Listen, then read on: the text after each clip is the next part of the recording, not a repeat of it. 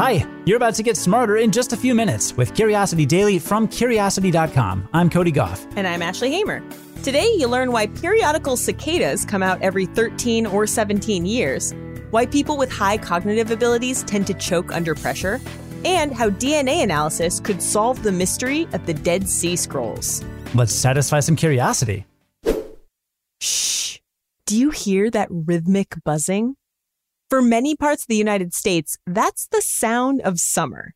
It's the sound of cicadas. Yeah, so I have noticed it and I have not had to be quiet to do it.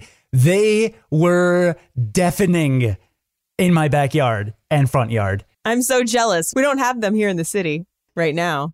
So, real talk, we were talking about this story, and I was like, I'm just going to walk outside and have my cell phone and record the cicadas buzzing because there's this deafening, like, sound coming from all the trees. You can't even listen to music on your phone outside and hear it over these things. And then, like three days ago, they just completely stopped.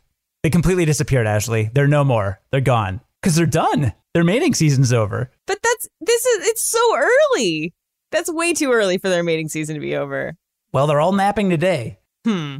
I guarantee you they're out from like 10 to 5 every single day and all day today and yesterday, just nothing. Wow. Cicada vacation. These are really weird animals. So, if you're not familiar, this summer, billions of these buzzy bugs are scheduled to emerge in the eastern half of the US, seemingly out of nowhere. But why do they all come out at once? Well, turns out it's a survival strategy, one of the strangest survival strategies in the animal kingdom. Here's the deal with cicadas they spend most of their lives underground, feeding on plant roots. They'd probably be perfectly content to do that their whole lives if it wasn't for one tiny problem. Living alone in a hole underground makes it tough to find a mate. Boy, do I know. so once the soil reaches the right temperature, all of these loners come out of the ground at once. According to one Virginia Tech researcher, their emergence can be as dense as 1.5 million insects per acre. The grand finale of their quiet existence is a metamorphosis to an adult stage, where their all white exoskeleton hardens and darkens to a sleek black, brown, or green. There are more than 3,000 species of cicada, and most emerge every year in late June through August. Only seven species are what you call periodical cicadas, which only emerge every 13 or 17 years. These cicada species each live in geographically distinct broods, each of which emerges at its own specific interval. This year, it's brood nine's turn.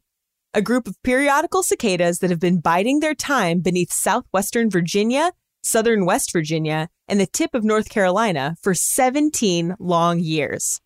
Such a lengthy lifespan isn't just weird for cicadas, it's weird for insects in general. Scientists don't know of any other insect that takes this long to reach adulthood.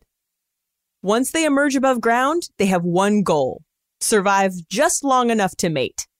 That's no simple feat. Cicadas are easy targets for birds and other predators. They're loud enough to cause hearing damage, they don't bite, and they aren't poisonous. So, how do they defend themselves? Well, they don't. And that's the point. They don't really need to they actually double down on being helpless and tasty to survive. This is called the predator satiation strategy. No joke. And it's one of the strangest anti predator adaptations there is. They emerge in such great numbers, infrequently enough, and with good enough timing that predators can eat as many as they want and they still won't dent the cicada population. It's weird, but it works. Here's a question with a seemingly obvious answer. The smarter a person is, the better they'll be at their job, right? Well, that's what a lot of hiring managers think, and it's why sometimes you have to take a test as part of a job application. But new research shows that's not necessarily true. Instead, people with high cognitive abilities might be more likely to break when the pressure is on. To come to this conclusion, Iowa State University management professor Dr. Mike Howe looked at a measure of intelligence called general mental ability, or GMA. That's a measure that many companies use to judge how well a potential hire will perform. Generally, the higher your GMA, the better you are at learning, understanding, and solving problems. Dr. Howe found that this isn't always true, though. If the rules of the task are always changing, or if there's a lot of pressure to succeed, people with high GMA tend to choke under pressure. In those conditions, people with high GMA end up performing at the same level as people with low GMA. And here's why this happens. When people with high GMA are put under pressure, the stress consumes a lot of their mental resources, the same supersized mental resources they rely on to perform better than people with low GMA. As a result, they're left using less effective strategies, which brings their performance right in line with everyone else's. It's like if they had the best car in a race, but got a flat tire at the starting line. There's good news though. The study did find a fix. If the high GMA person thinks about the task as a learning exercise, or if they strive to just do their best, it takes the pressure off and they perform a whole lot better. To figure that out, Dr. Howe recruited 261 college students studying business. They took a test to measure their GMA, and then they did a stock market task. Some of them were told they'd be judged on their performance. Some were told to practice developing the best system, and others were told to just do their best. Next, the tasks were made to be less predictable to mimic how things might happen in the real world. And the high GMA people who were being judged on their performance totally choked. But the high GMA people in the do your best condition adapted really well. The important takeaway here to loosely paraphrase the award winning science fiction novel Dune, pressure is the mind killer. Whatever you can do to remove or reframe that pressure will help you in the long run. So focus on doing your best. That's all anyone can do after all. Have you read Dune? Yeah.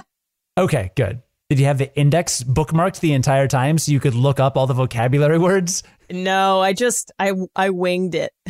wow. Yeah, it was tough. That's like reading a foreign language. Without- well, like I to be fair, I didn't know the index existed until I finished the book. Cause like I'm not gonna go like look at the back of the book. There might be spoilers there, so I never knew. I could not have made it through the first three chapters if I couldn't constantly look up Kwisatz Haderach and Bene Gesserit and uh, Harkonnen. Listen, I, I can hardly keep characters' names straight, so it was kind of normal for me. All right, that's fair. The Dead Sea Scrolls are the ultimate jigsaw puzzle. These ancient Jewish texts were one of the most important discoveries in the history of archaeology, but they were found in thousands of tiny fragments that experts have struggled to put together. That's why it's big news that researchers have turned to a new source of evidence to help piece these fragments together DNA. The Dead Sea Scrolls were written on animal skins about 2,000 years ago, and their first discovery happened accidentally when Bedouin teenagers stumbled on the cave they were stored in in the late 1940s. We now know that the whole corpus contains nearly a thousand manuscripts, including the earliest known versions of some books of the Hebrew Bible. Unfortunately, the years were not kind to the animal skins the texts were written on, and they're now reduced to some 25,000 fragments. And those fragments weren't always kept together. Many of the scrolls were acquired and sold by antiquities dealers, so researchers have to guess which pieces go where. They've spent decades carefully reassembling the documents by relying on visible clues like color and edge shapes. Like I said, it's the ultimate jigsaw puzzle. That's where the DNA comes in. Researchers focusing on scrolls traced to Qumran in the West Bank have extracted a lot of useful information from genetic material taken from the fragments themselves. One of the most helpful clues they turned up was actually pretty simple. Remember, these texts were written on animal hide, and animals have DNA. The team was able to use that DNA to determine the species of animal that a particular fragment came from. It turns out that most of the scrolls were written on sheepskin, but others were written on hides from cows and goats. That information helped them determine that some fragments they thought were written near Qumran probably weren't. Those fragments were cowhide, which probably wasn't super available in the Judean desert. But that's not all. The DNA evidence also let the researchers identify which fragments came from the same sheep, and even which ones came from closely related animals. There's still a lot of work to be done, but that kind of information will make it a lot easier to determine which fragments belong to the same manuscript or at least whether they came from similar locations. It'll get us a lot closer to finishing this ancient jigsaw puzzle once and for all. Let's wrap up with a recap of what we learned today, starting with the fact that periodical cicadas pop out of their holes just long enough to find a mate, and the species survives because of their sheer numbers, which is technically known as the predator satiation strategy. I just love that term. It's just like we just keep the predators fed, and then the rest of us are fine. Like, good on you, man. Cicadas are nightmare fuel for me. If you've ever seen one, they're really big, at least by US standards of random insects that you just kind of see flying around. They're like half the size of a credit card. Yeah. Like if the credit card was bulbous and had big red eyes. Totally hideous and creepy. So, about 10 years ago, I went to the Chicago Highland Games. I have a strong Scottish heritage in my family. My dad's a bagpiper. My sister did Highland dance, and she's also a bagpiper. And this particular Highland Games was at the release of one of the periodical cicadas.